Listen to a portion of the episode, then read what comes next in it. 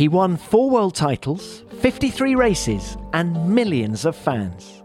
Under the lights in Abu Dhabi, on the track where he achieved his dream of becoming Formula One world champion, Sebastian Vettel will race the final laps of his dazzling career. I thought about this so much, and it feels so right that I'm not scared of Abu Dhabi. I know the adrenaline rush will be different, very different, and will be gone. And that makes me sad, but it's a trade for something different and something very exciting. Since his debut in 2007, we've known Vettel the Wunderkind, the victor, the vanquished, and the veteran. There's so much for him to look back on and to look forward to. For me, it's been about winning, and it's what I enjoyed most. Wanted to beat the others. Got angry when I didn't. Being ambitious, trying to push limits. You can also challenge in different ways other than in a car. And that's what I'm hopefully going to explore. I'm Tom Clarkson, and welcome to a very special F1 Beyond the Grid with Sebastian Vettel. In a final in depth conversation before his last Grand Prix, Sebastian talks about the wins and losses that shaped him, his heroes and rivals who are now his friends, his family, his fans, his future, and much, much more. I hope you enjoy it. Sebastian, we're almost there. The final act of your Formula One story. How are you feeling about it? Well, I feel I feel good. I don't know. Um, it's uh, you know obviously you could argue uh, it's a countdown from when the decision was made, but um, yeah, I'm looking forward to the races. That I was was looking forward to the last races and uh, looking forward to the last one, but. Um, I'm not um, building up super high expectations just because it is the final one. Um, so, just uh, trying to enjoy. How has your attitude to Formula One changed since the announcement? Have you been even more trying to extract the maximum from each moment? I think I just felt a big relief because the decision is a very big one, obviously um, a life-changing one to me, and um, one that I was yeah, that was in my head and growing inside me for uh, a very long time. So, um, you know, obviously you can imagine a lot of conversations with, uh, you know, my wife and um, with myself as well, um, trying to initially understand that voice that was creeping up and, you know, maybe giving me uh, an idea that uh, it's time to move on. But um, initially pushed it away, and then it's kept it kept growing. So it's been confusing at the beginning, and then it's been a, a, progress, I would say, and yeah. So once the decision was made and it was out, then uh, it was quite a relief, and I think I was able to enjoy the the time in the car a bit more because I didn't have you know these thoughts and um, to think about uh, whether I will really do it or not um, anymore. How long were you pushing it away?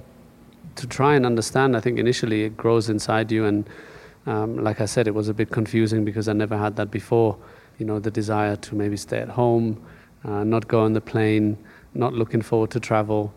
Obviously, uh, you know, there's part of the jobs that you enjoy a lot and other parts that you enjoy a bit less.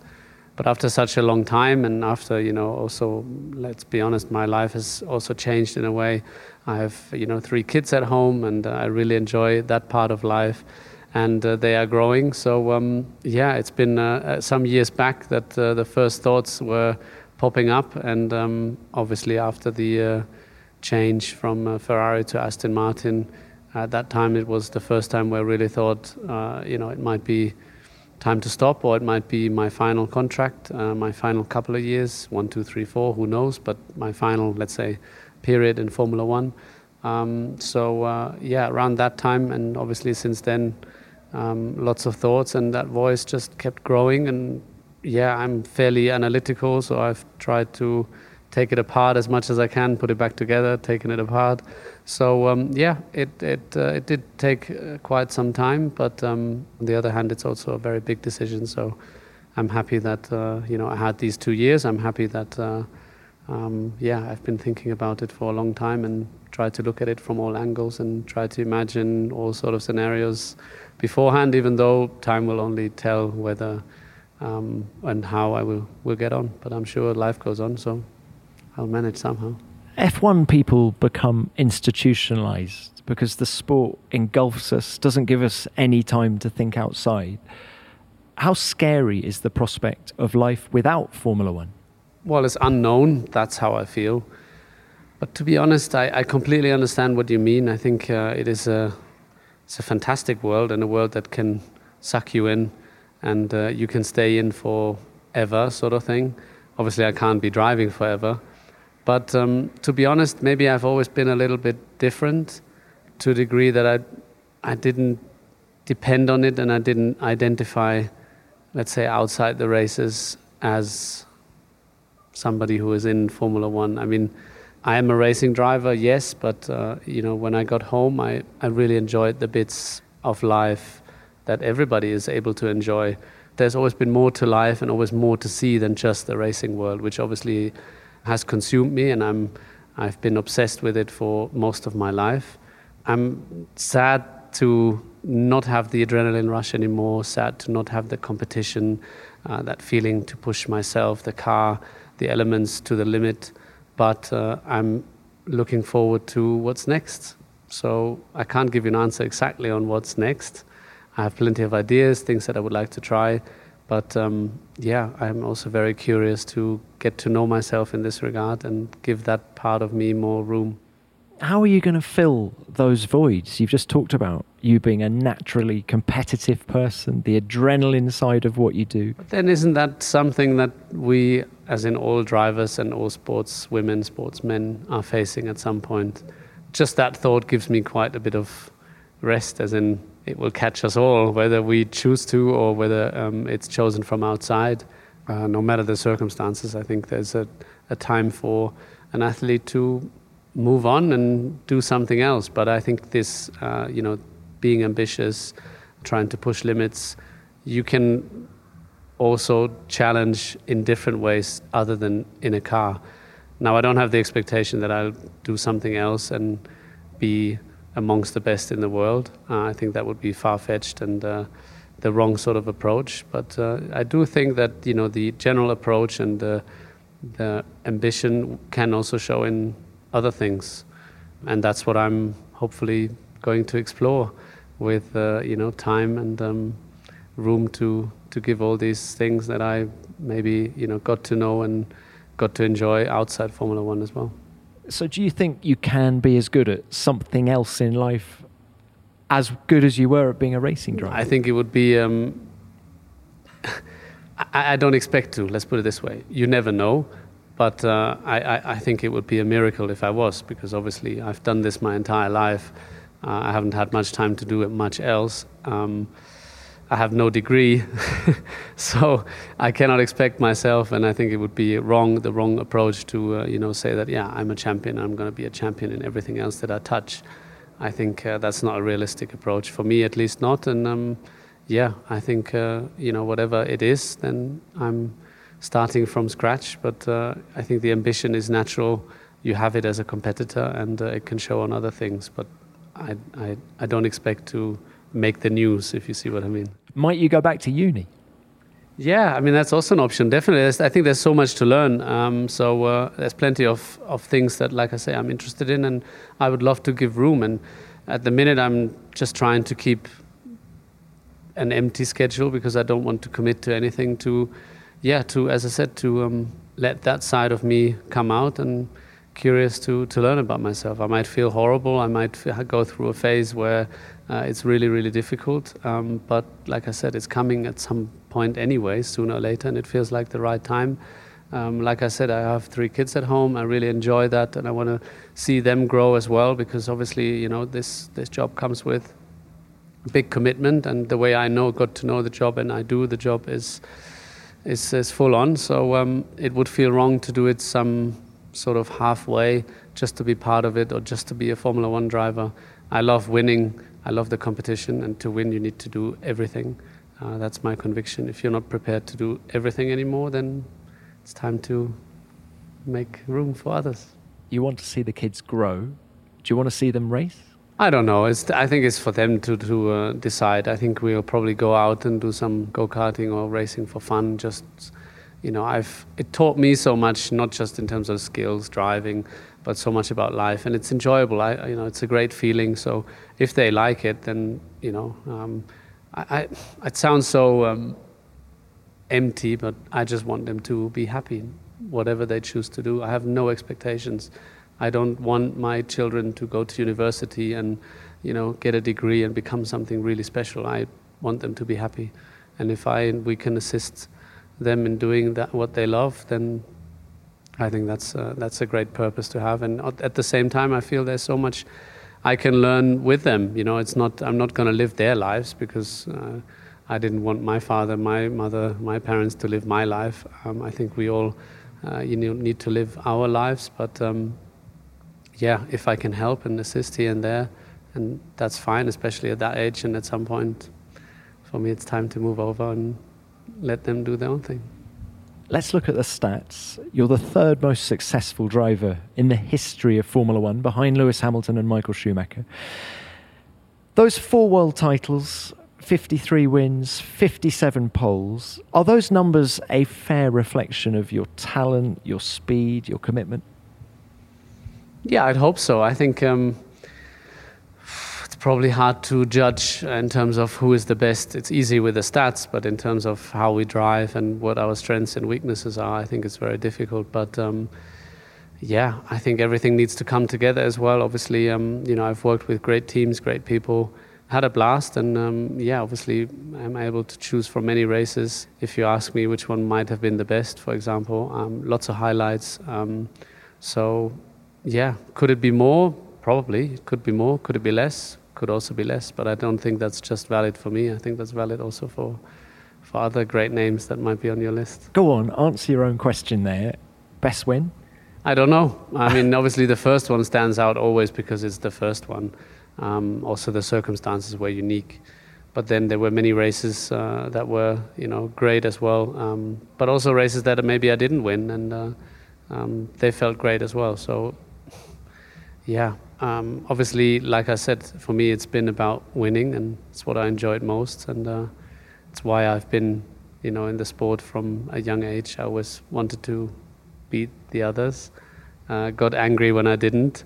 Um, I think I, yeah, got to know myself um, and that side of my uh, my competitiveness that I can't always win, obviously, um, and sometimes others are just doing a better job or deserve more to win than, than I did. But yeah, um, I think you grow as a man, as a competitor, and um, I'm very uh, happy with the achievements I made. For me, it was always my biggest uh, sort of dream to win the World Championship. After the first one, it was a massive relief. Du bist Weltmeister! Oh, thank you, boy. Unbelievable. Thank you, I love you.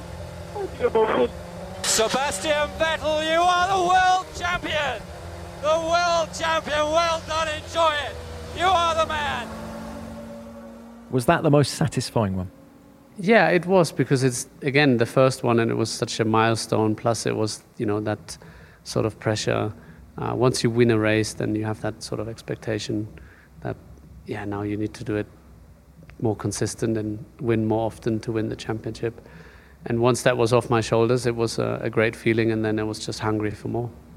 And you talked about the anger, the frustration when you didn't win. How did yeah. that manifest itself? Well, I think as a child, I was just uh, angry, upset, um, hard to talk to. Uh, I got into uh, like little fights with my father, who was my mechanic when I was at, in go karts.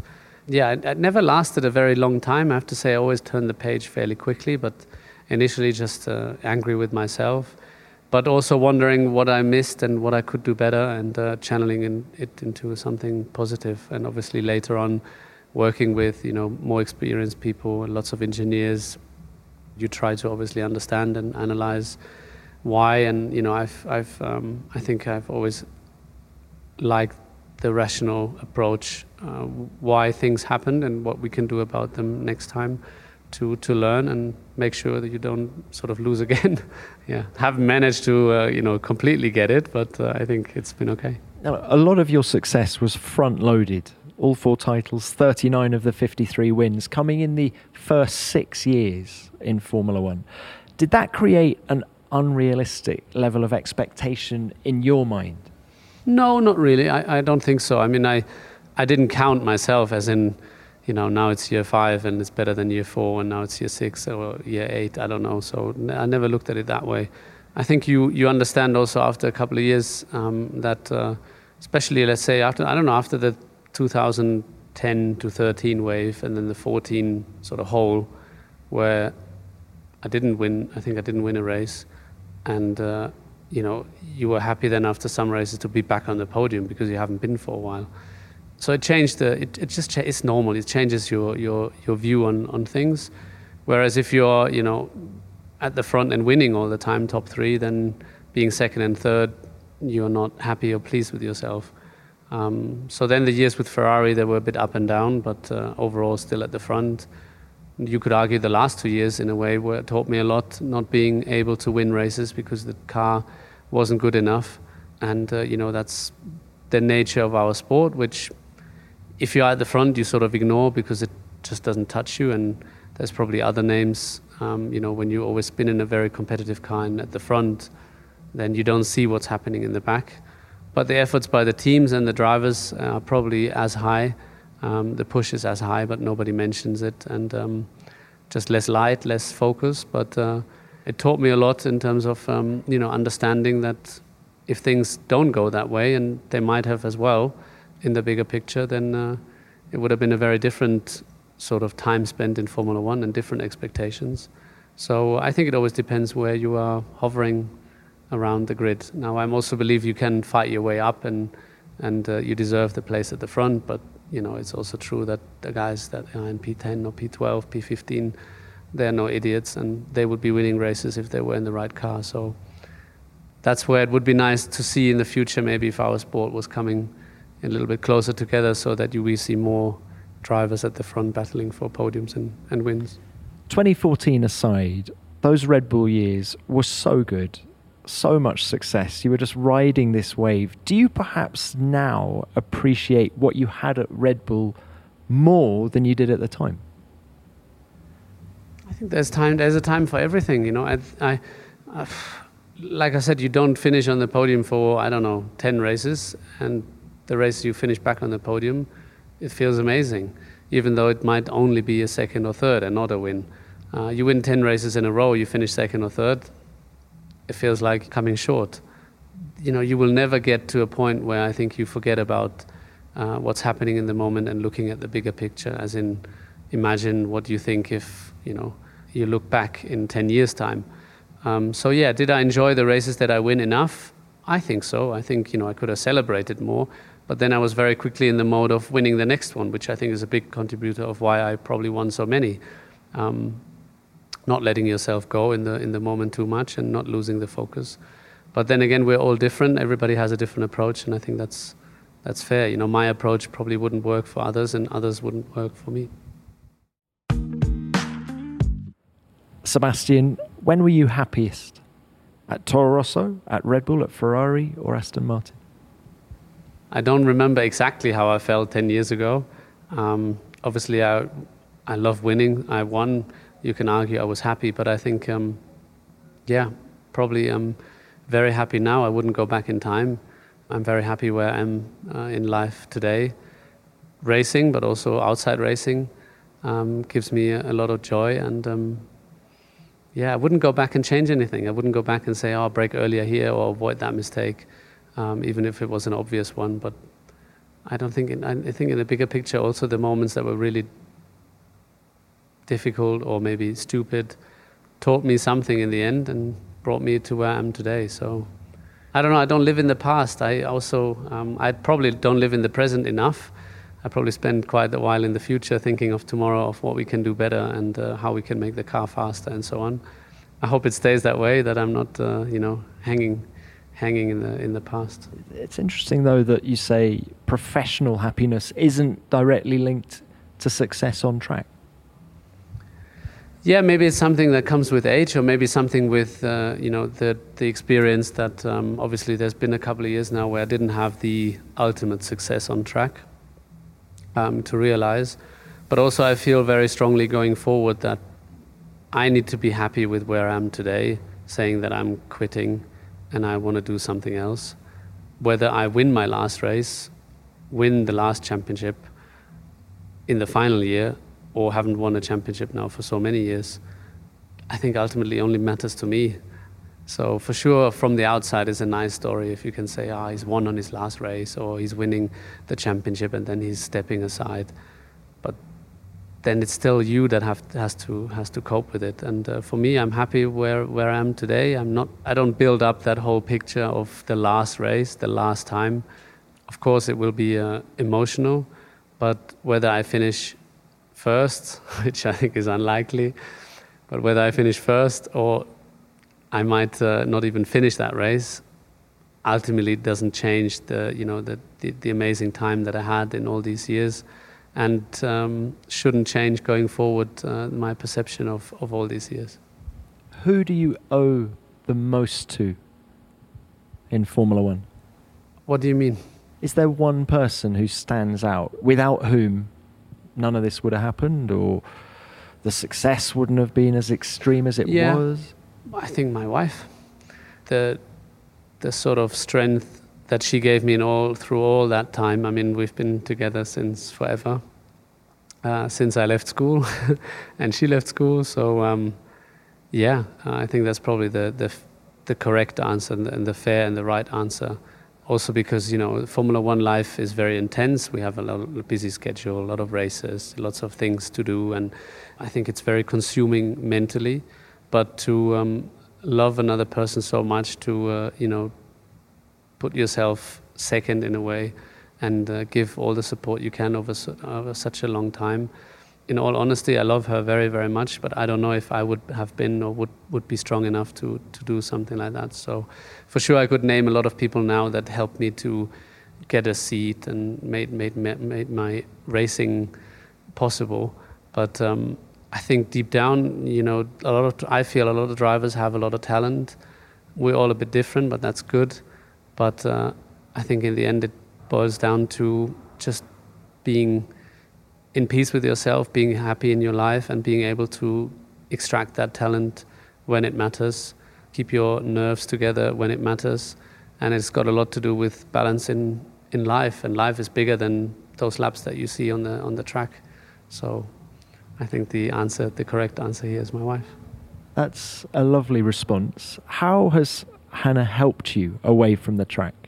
Is it those low moments where she helps build you back up, or?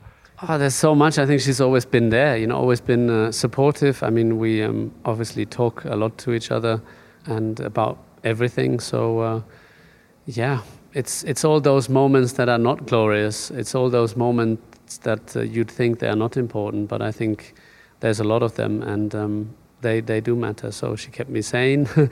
um, yeah, looked after me and and uh, gave me the support so that I never felt alone. If you see what I mean. So um, and and and felt loved. I think that's generally a, a great feeling to, to have. So it's hard to give you an example and say that she's been there and I, I was down and then she's you know doing she's been she's been doing this and that and to pick me up and bought me some chocolate or something like this.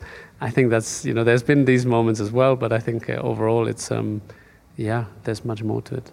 And does it help that she knew you before you became a megastar and well, I, I, I, think she's just the best person in this world, and I think she's the best person I can possibly be with. So um, I, I don't know. I'm, I'm also convinced that if I had gotten to know her later, it would have still been fine. So um, I'm just happy that I met her so early. So um, I didn't spend a great time looking for her.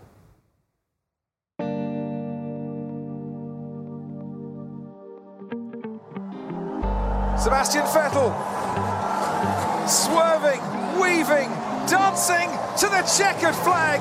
He wins as a Ferrari driver for the first time in Formula One. Yes! Sì, ragazzi! Oh, mi senti? Mi senti? Grazie mille, ragazzi. Grazie, grazie, grazie. Dai, forza How would you sum up your five years at Ferrari?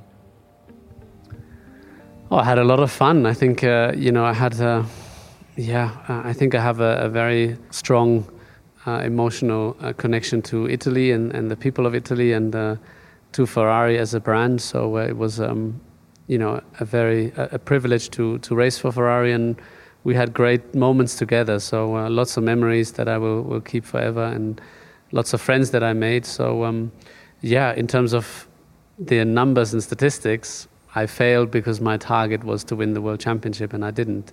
Um, ultimately, Lewis and Mercedes as a package were too strong for us, and we, we didn't beat them. But um, the more time passes, the more I'm with, in peace with it, if, if, uh, if that makes sense. Um, just because, yeah, uh, living through the moment, I know that we've done great things. I know that we've done things also that weren't great. And uh, in the end, like I said, there was somebody else out there that was just better in, in, at that time. And deserved to win. So um, we came second a couple of times, but uh, yeah, no regrets and uh, lots of things that I learned, and I wouldn't again wouldn't go back and change anything. How much did those five years take out of you emotionally?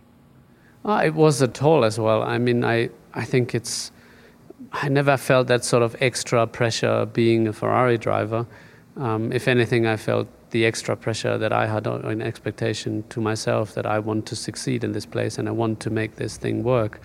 Um, so, um, you know, there's plenty of reasons why it didn't or might not have worked, but uh, in the end, um, I think I'm still very happy and in peace with what we have achieved. But sure, looking back, it was probably, um, you know, it did, uh, did take a while to sort of recover. If there's one thing you could change about your time at Ferrari, what would that well, be? If you want to hear something, I mean, like I said earlier, I wouldn't really change anything, but yeah, I think that moment in the gravel in Hockenheim was probably not a the high point. Where's it out of the race? Sebastian Vettel. He has been leading almost from start to finish, but now he's out of this race. Sake. Sake. Sorry, guys. I was braking early, but I would even brake earlier. But that's, yeah. Then I still have to do the rest of the race, so you never know what happens. But um, other than that, uh, yeah. I, I, wasn't actually referring to specific incidents. Yeah. It was it was going to be more. You talk about the pressure that you put on yourself. Perhaps not doing that, being a little bit more chilled about it. Would that have made any difference? I don't. I don't know. Might, maybe. Um, what I did at the time was always trying to do the best I could. Yeah, again, I think uh, the experience taught me a lot, and even if maybe the approach here and there was wrong and it was too too much, or maybe I tried too hard at times, it still taught me something. So I probably would have had to learn that lesson at another point. So no, no changes. and, and that final year was so difficult. Was that the moment when you first started thinking, about stuff outside of being a race driver? Yeah, already the year before, to be honest. Um, but uh, yeah, I think with the, um, you know, 17 we had a great car and we fell short. 18 we had a great car, we fell short again at the end. Just both years we didn't keep the development pace up and we just fell back. Um, so we got beaten. 19 was a bit of an odd year because the start of the season wasn't let's say, um, to me at least, not giving me, us, the momentum to, all right, here we go again. So then you start to think, you know, what might have actually been the problem the last couple of years. And maybe there were too many thoughts. At the same time, Charles came in, um, not having, I think, being just in a very different time in his career, in his life. And uh, it was it was funny because I could, you know, I watched him and uh, we got along really well. I think um, um, I really enjoyed uh, the, the time we spent together. Um, and uh, he taught me some things, not necessarily about driving, but um, yeah, I, it was a, a, little bit as if I was looking at my younger self. And it did take a little bit of time to understand that um, because obviously my target was not to just win a race. I've done that. My target was to win the championship and ideally win the championship the way I wanted to win the championship, which is winning many, many races. So uh, yeah, maybe I lost myself a little bit in, in, in that process, and maybe my races here and there weren't the finest. But still, I would say the lessons that I had, and still I would say some of the races were pretty good, were more important. And um, yeah, then coming into the year 2020, obviously with the pandemic, and it was yeah making making room for that voice that I mentioned earlier inside me to grow as well. So interesting, but I would just call it life, and I think we all go through that one way or another. I'm no exception. I'm nothing special. Now, at this point, you've driven for two of the three biggest teams of the era, Red Bull and Ferrari. Was there ever the opportunity to race for Mercedes? I don't know. Maybe there was, but I, I, I mean, I spoke with Niki, but to be honest, I like halfway through the Ferrari period. Um, about joining obviously would have been a big deal because uh, Lewis was sort of their number one, and then I'm not sure whether they would have liked to have us both in the team. But I, I also didn't have great interest at that time because I was so committed to Ferrari, and that was my dream to make that thing work. So you talk to each other, but it wasn't like really serious. Would you have relished going alongside Lewis Hamilton? Yeah, I think it would have been a, um, a great challenge, and I think I would have enjoyed that. But um, just wasn't meant to be. I mean, it was the obviously at that time, like I said, the, the, my focus was to win with Ferrari, and that was my, my target. I didn't want to change team and win with Mercedes, if you see what I mean. Other than just winning that I really love, it was winning with Ferrari that was the great goal. So, uh, yeah, and then after it just didn't didn't happen. So, and that's that's fine. So, cool with that. But uh, I think I would have enjoyed racing with Lewis. We get along really well. I think our moment was the 2017 Baku Grand Prix where we had maybe a, you can call it nowadays misunderstanding. He, he brake tested me. What the f- going on? Understood, we're reporting it. Focus on I have restart. damage, I think. Vettel literally just came alongside me and turned in and hit me. I was very upset. It was one of these moments where things didn't go my way and I was upset, and maybe the emotional side did uh, take too much over. But I think actually that moment was a key moment because it could have made us step away from each other more or bring us together, and it brought us together. So. Because you sat down and talked about it. Yeah, because we, I, I mean, I reflect and I, I did think about what I, what happened, and as much as I might have felt in the moment that that is not fair, that's not right, and I wanted to show him, I wanted to tell him, but obviously we're wearing helmets and it's hard to communicate. So that was a form of communication.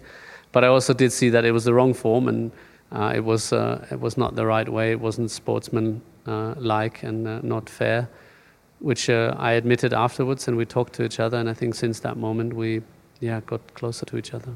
Can I ask you about some of the other champions that you've raced? Michael Schumacher. Would you have even embarked on a racing career if it wasn't for him? I don't know. I don't think I started because of him. My father was a Senna fan and uh, watched Formula One before I was born and before Michael was in Formula One. Um, but then, obviously, you know, uh, we started uh, racing, and there was a real boom in Germany. I mean, uh, in '95, after he won his uh, first championship, um, in '94, uh, we had so many kids my age um, getting into racing um, and doing you know, uh, uh, racing go-karts. I think un, unseen since then in Germany, those numbers. We had more than 100 kids trying to qualify for a race. At the end, the final was with 34 four kids on the, on the start. So um, I think it was that boom as well in Germany that really hyped the whole motorsport culture and, you know, raised the bar in terms of competition and level with all these junior series racing in Germany as well um, that uh, have, have helped. But uh, I probably would have gotten into go karting racing, but I don't know if I, would, I would have taken off as much. Plus, it was a massive inspiration in that age. I was never really a Senna fan because I was too young to, to understand. And Michael was always there since more or less I can remember. So it was clear that I met him then at the go kart track as well. You know, he was shaking my hand, handing the trophy. So he was, still is my hero and those three years where you shared the same racetrack in Formula One, does even now does it feel surreal? Yeah, it does. I mean, the, it, it, it, I got to know him more and more. If I had not got to know him and then raced him straight away. That would have been surreal. Like that, I never felt as if it was surreal because I raced Michael, the person, my friend, the person I got to know. I, I- at some point, I didn't see him. I forgot sometimes that he's the Michael I admired when I was a child growing up. The same Michael, if you see what I mean, because then you get to know somebody and you see the person first before the stats, if that makes sense. So um, yeah, it was just nice to to race him, and sometimes I had like flashbacks just of my childhood and actually realizing it's him.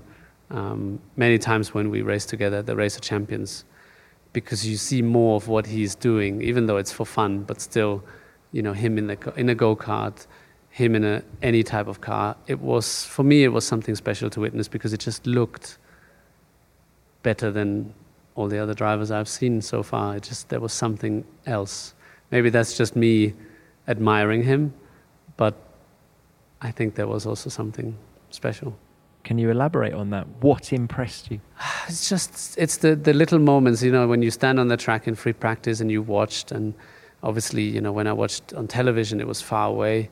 But when you start to see him live, and when he was in a go kart, or like I mentioned, the Race of Champions in some of these other cars, trying to to to wrestle the circuit, there was just a a sort of relaxedness about it when he was in the car in, or in the go kart, control, and it just looked natural. Whereas I haven't looked at myself from the outside, but uh, with other drivers, you always got the impression, yeah, they're fighting, fighting the car, fighting the tires, fighting the track. With Michael, he was fighting these things, but it never looked rushed. It never looked out of control. Even when he was braking too late, did a mistake, lost a lot of time, still looked like in control. So, yeah, I don't know if that's just worshipping him and because he was my childhood hero or there was something else. His work ethic was legendary, as is yours. Did you learn that off him? No, I, I think maybe there are some similarities, but uh, I, I don't think it's sustainable as well. I don't think it's. I work hard because it's the right thing to do, or I work hard because it's what he or she did and he or she succeeded. I think you need to find your own way. I'm naturally interested, and obviously, I, I feel extremely privileged that I've worked such a long time with, you know, very intelligent people, very clever, smart people, but mostly very passionate people. F1 is a unique world that sucks you in, and I think mostly because people are very passionate. They're passionate about racing, passionate about making a car go faster, which you could argue what's the relevance, what's the point? Maybe there is none, but we love it.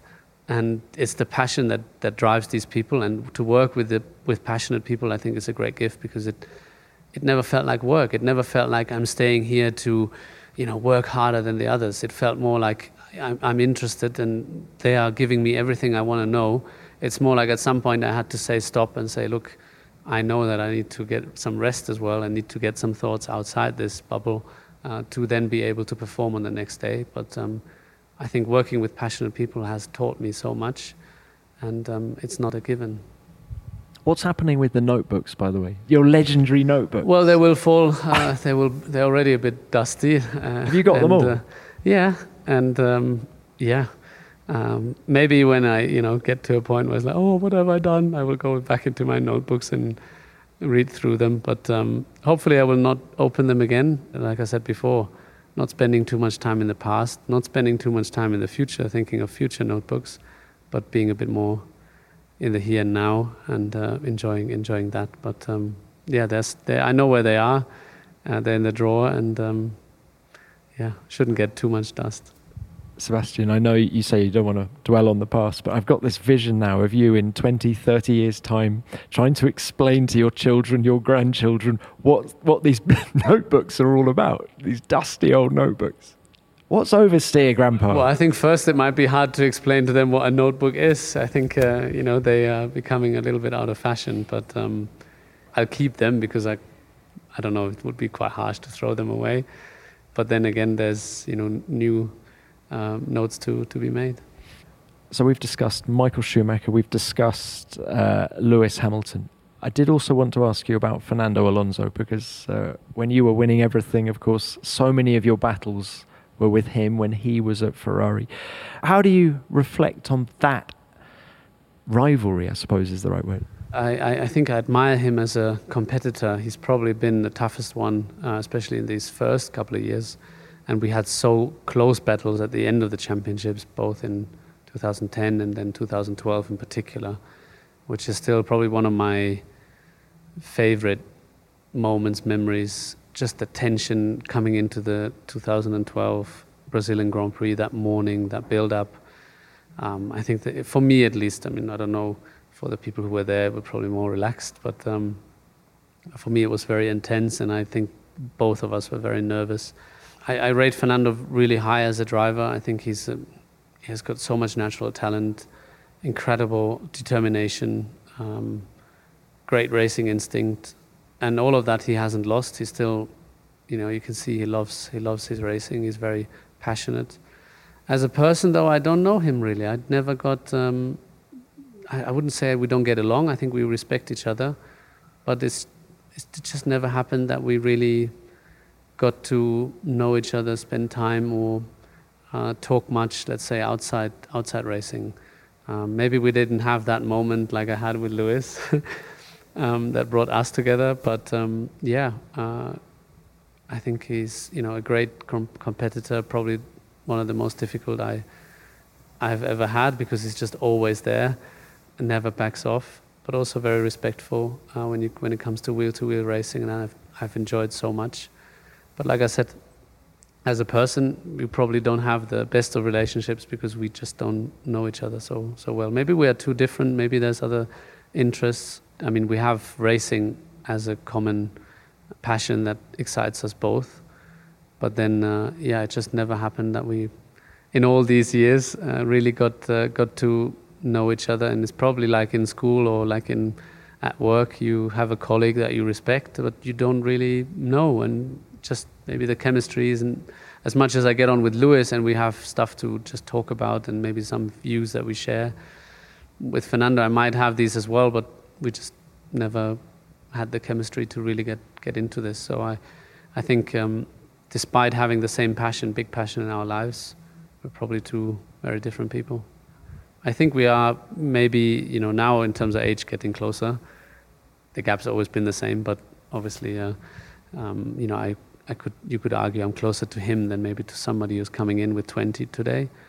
But uh, yeah, probably just two different people, and we are probably in a very different point in our lives, despite the fact that you know we've been racing each other for so long. How interesting! Because I thought he might be trying to download you about everything Aston Martin, but no, there's been not even that.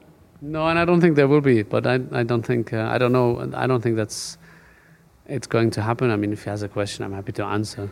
Um, but uh, I don't think that will happen. Just you mentioned Brazil 2012. How are you feeling after lap one, when uh, you and Bruno Senna had had that that little contretemps? Well, I obviously knew that that's not good. Oh, oh it's, it's a Red Bull. It's a Red Bull. It's Sebastian Vettel in the middle of the track. It's the worst possible scenario for Sebastian Vettel, who started on the second row and is now running right down at the bottom of the field. And once again on the opening lap in Interlagos, the championship is blown wide open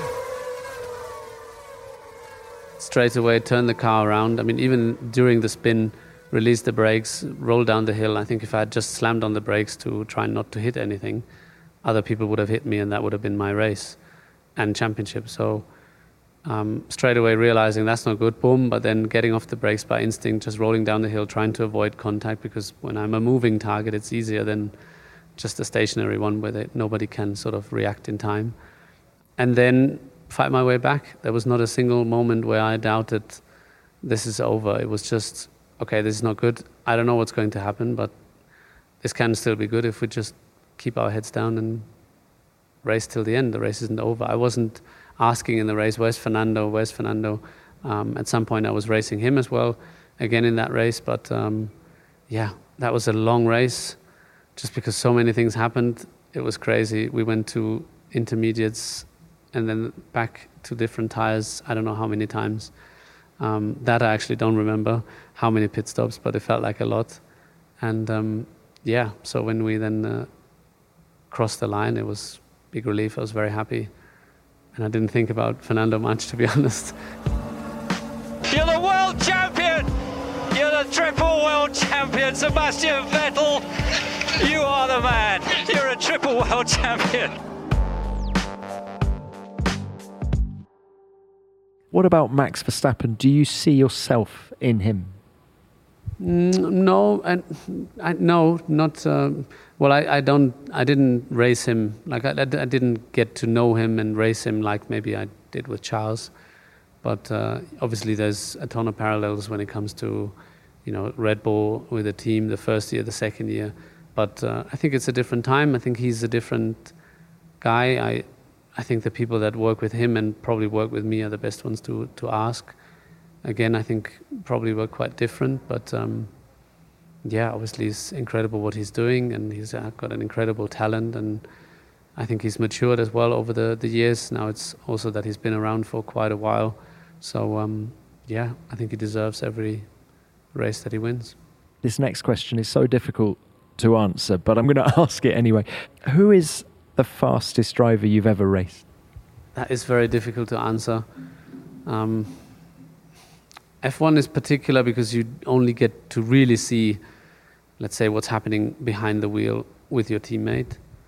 Um, the other drivers, now we get a lot of information, data, and so on, and have some knowledge, but you don't really know how good their car is, how much they might adapt, how much comes their way, how much they're working for it. You, you just don't see all of these things.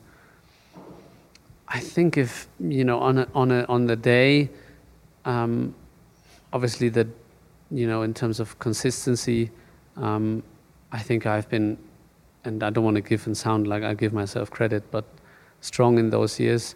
But on the day mark when he got his things right it was unbelievable to witness. I don't know like you'd pick a weekend like nürburgring. Nürburgring 2009 yeah it was just i ran out of things to do. And you know i, I after the race i just said I don't know how you did it, but hats off. It was so quick, so much quicker than me. Then obviously, you know, the, for the year after, whatever, I tried to work on Nürburgring. Maybe the track doesn't like me, or maybe I struggle with the track. But when it, it didn't matter so much, I think it mattered for him more to be really in his happy place. If he was there and the car was doing what he wanted and expected, it was, it was, it was, it was impressive to see. Um, obviously, um, you know, spending the year. I think they've been all been all been challenging and and um, different in, in, and special in their ways. Um, yeah. I think Charles has been something special, just the amount of talent um, and how he manages in, in one lap in particular in qualifying to squeeze um, pace out of himself. The car uh, was nice to see. So yeah, lots of. I think it's it's not fair to drop probably one of the of the teammates I had. Daniel obviously had a mega year in 2014, and yeah, maybe I was too upset with uh, you know not being in the position as 2013 and um, difference in, in cars and generation and so on. But um, yeah, the truth is he outperformed me for some of uh, you know the races with uh, quite a big margin and I ran out of solutions. Those are the moments that are not very happy, but I learned probably to sort of yeah channel my anger and being upset feeling into something positive. I can't believe we haven't talked about Kimi Raikkonen yet. Yeah, I, I, um, I, I didn't mean to to uh, uh, leave him out. I think Kimi is actually the biggest natural talent I've come across ever, just in terms of raw speed. I think um, and it shows in the car, obviously, but it shows also in any other form of car. I think switching, if, it, if there was a discipline of switching cars every day, after 10 days, Kimi will be lapping everybody else just because it's just, it's just a natural. It doesn't, doesn't take time to adapt to the car, to what the car requires. You give him a steering wheel and he knows what to do. That's the sort of pressure. Sometimes you feel it's unfair. You need to get used to first and you know get an idea of the track or the conditions. And for him, it just boom. Did that make him infuriating as a teammate? Um, no, because I, I, I think with him I probably had the best relationship uh, out of all the teammates I had, because it was just so straightforward. There was never an argument. If we crashed into each other, we talked about it, fixed like what happened, maybe laughed about it. Um, it was my mistake. It was his mistake, but then there was never a question that anything could sort of, yeah, shake up or or destabilize the, the I don't want to say bond, but the relationship that we we had. And he's been probably the also the one when I came in. I remember he was so respectful from the day I walked in. You know, looking into my eyes, um, where with other drivers I felt, okay, I'm shaking hands and I'm saying hello, but actually the guy is not not present, uh, is not here. So with people, I think Kimi has been exceptional. And all good with Kimi, even after that turn one crash at Singapore? Oh yeah, it was not a. It was n- no, not a not a problem. I think we never got upset with uh, with each other. Um, like I said, because we just talked about it. And What that's it. about Mark Webber? I always felt that was quite a spiky relationship. And, and the first thing that comes to mind is multi 21 Seb in 2013 in Malaysia. Well, I mean, now there's a bit of time and uh, uh, time that has passed. Look, I think Red Bull started to become a team where you could actually achieve something. Um, Mark was a huge uh, contributor to that. And when it came together, then, you know, it was in the end, our sport is great, but only one guy can win. I wanted to win, he wanted to win. So, yeah, ultimately somebody had to, uh, had to um, come second. So, um, I think that's just a, it was just the rivalry, and uh, probably you know we were at very different stages in our career.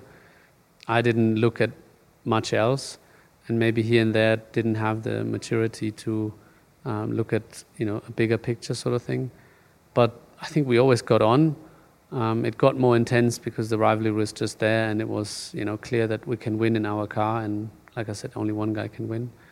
But uh, I think the fact that we always had a good relationship, even in difficult times, brought us together in the end again. And today, I think we are really good with each other. We've talked about best wins, and you, you picked win number one, Monza 2008. But I want to ask you about China 2009. In terms of a weekend performance by Sebastian Vettel, you had an issue in qualifying, had just the one lap to get it done. Pole position, you win the race in dreadful rain and everything else. That's got to be right up there. Yeah, I mean, uh, it was a good weekend, but um, Red Bull's first as well. Red Bull's first, yes. Um, we had a 1 2 as well. So, um, yeah, great memories. I cut my finger actually on the trophy. I remember that. There's still a little bit of blood on the trophy. Yeah, I, it was an incredible weekend. Qualifying, you, you're right, just that one run or just that one lap in every segment because he had an issue with the drive shaft seal. So, yeah, I, I think it's not fair to just highlight a few, but for sure, looking back, there have been a couple because of the circumstances as well that have been exceptional. I know you say you don't know what you're going to do next, but when I think of you in Formula One, I think of you in Red Bull. That's what stands out. That's where the titles were. That's where the wins were. Helmut Marko turns 80 next year. Could you ever envisage a day where you become their motorsport director, if that's the right word? Would you like to sort of give something back to Red Bull in that way? Well, obviously, uh, it's been a very, very difficult year um, in this regard with the passing of uh, Dietrich only um, a short time ago. So um, I, I don't know. I think for me, I'm happy to go into the unknown, and like I said, it's a bit about um, you know not being selfish, but about self-discovery because obviously, I have the racing me that I know really well and. I had the racing environment that gave me a home for so long, but also gave me a schedule, gave me a rhythm, gave me so much to hold on to.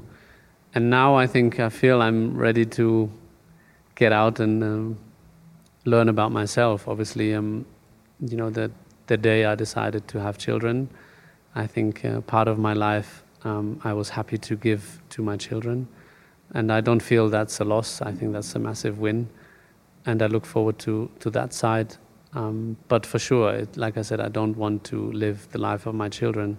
I think it's important that I find something together with my wife. She finds something. I support her. We will see what uh, what time time will bring, but um, for sure I'll have to find something that consumes me and uh, um, and gives me uh, something to hold on to and and probably also something to outlive or not outlive um, live my ambition and my my drive that obviously I have. I'm a bit mad and I'm a bit uh, insane sometimes. So um, yeah, I need to find a, a, place to, to do that. But it might be racing in a, in a different form. I don't know.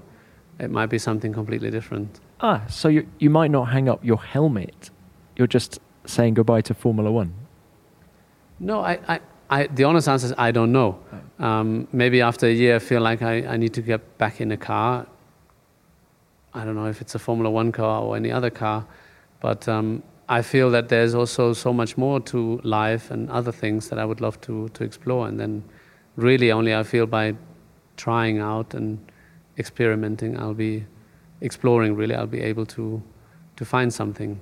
I can make a long list now and say, this is what I would like most, but then I don't know if it will fulfill me. So I think I need to be open and open minded but yeah, whether it's racing, racing in a different form, that means not in the cockpit, but outside the cockpit, like what you mentioned.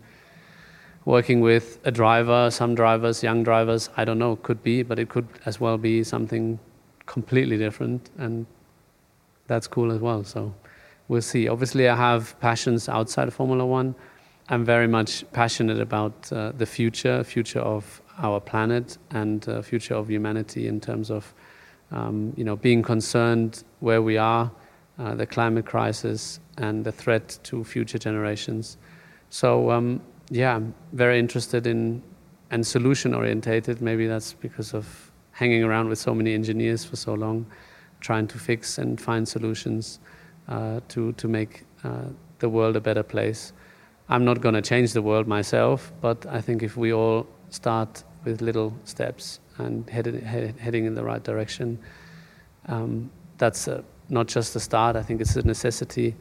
And it's only just fair for those kids that are now 20, 24 racing in Formula One, because they want to keep racing as long as I did. The kids that are now in go karts that dream about Formula One, that maybe might be in Formula One one day, um, having the, the opportunity to do so.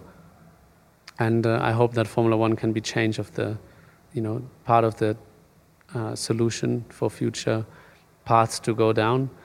So yeah, many many interests and many thoughts that I have, and like I said, I want to give those more more room.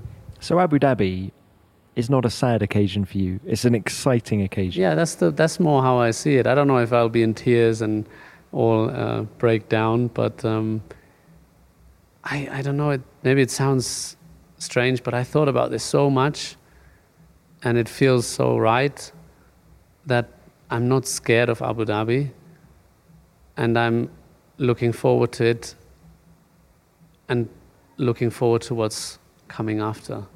I know the adrenaline rush will be different, very different, and will be gone.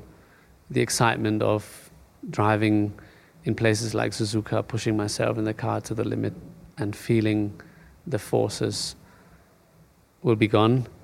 And that makes me sad but again, it's a trade for something different and something very exciting, potentially. I need to find out, but that's how I, how I feel.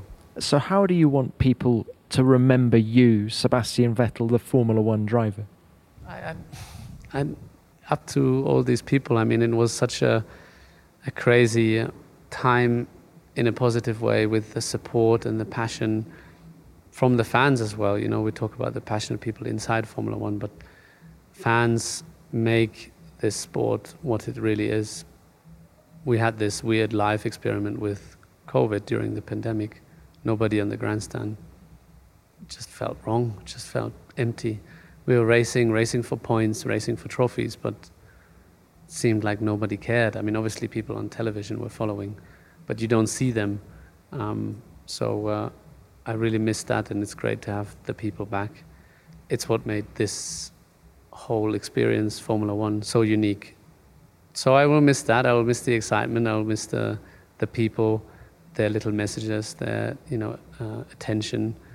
But again, you know, there's only so much time we all have. I feel, and I feel ready to move on. Um, how these people will should remember me, I don't know. I think it's you know the next generation is already there, so plenty of other drivers to sort of root for. I don't I don't know. I I don't feel I want to be or need to be remembered. Not that everything I did was irrelevant, but just uh, because it's you know there's always tomorrow. Maybe it's this, uh, like I said, this side of me that is always looking forward to the next thing that hinders me sometimes to enjoy the present. But uh, I think it's up to people. I think I, I've always tried to be fair. I've always tried to be kind to people.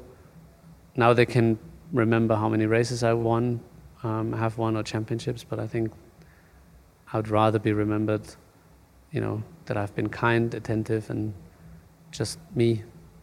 If they, you know, enjoyed that or liked that, that's fine. And if it inspired people along the way, you know, I received so much and having so much fun in all these years. If that has given something to people, that's satisfying enough. I don't need to be remembered with a banner or with, you know, paroles that people are uh, are using every time they go through a certain corner or to a certain place. If you see what I mean? I don't know if it makes sense, but that's how I feel. Of course, it makes sense. And Sebastian, it's been a pleasure talking to you. Thank you for your time, and you will be greatly missed. Thank you. I'll miss parts of it as well, for sure. But um, yeah, I think, uh, like I said, there's um, always something waiting around the next corner.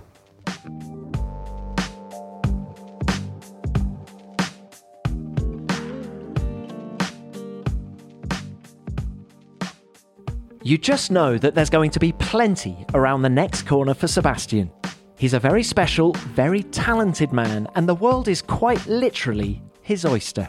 Like many of you, I'm intrigued to see what he does next. And as for the conversation you've just listened to, I enjoyed every second of it. I felt the mask that all drivers have to varying degrees slip down a little and he said many things that I'd never heard him say before, especially about his wife, which I found to be incredibly moving.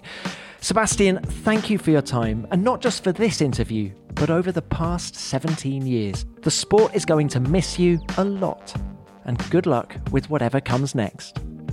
Now it's over to you at home. Please send in your thoughts and stories about Sebastian, and I'll read out some of them at the end of next week's show. I'm intrigued to know what it is about Seb that caught your attention the most. Send your messages to me at Tom Clarkson F1 on Twitter or use the hashtag F1 Beyond the Grid. Which, of course, brings me on to what you sent in about Danica Patrick after last week's show. What an inspirational woman she is. Let's start with this from Janelle Adamite. I'm a fellow Beloit native, and I met Danica at the Rockford Speedway during her karting days when I was close to five years old.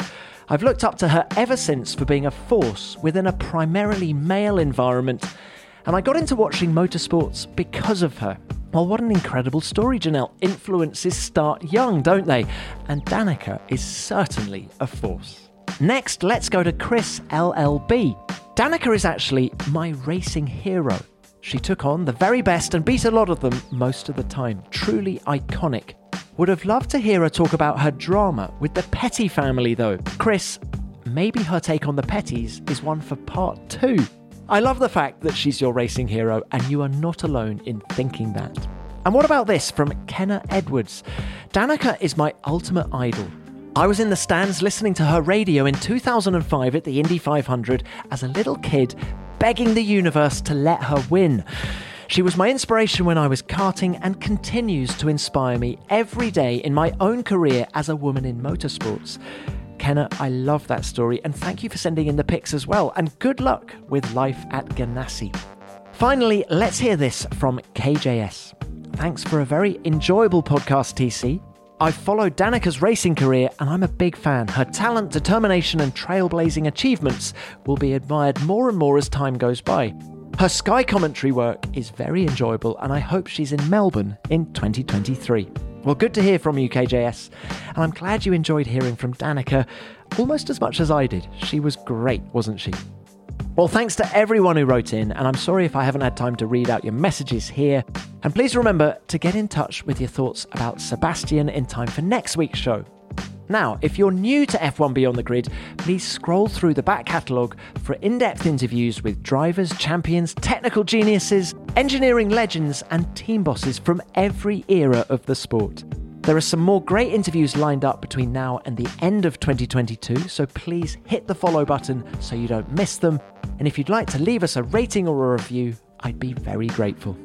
Thanks for listening. F1 Beyond the Grid is produced by F1 and Audioboom Studios. Until next time, keep it flat out.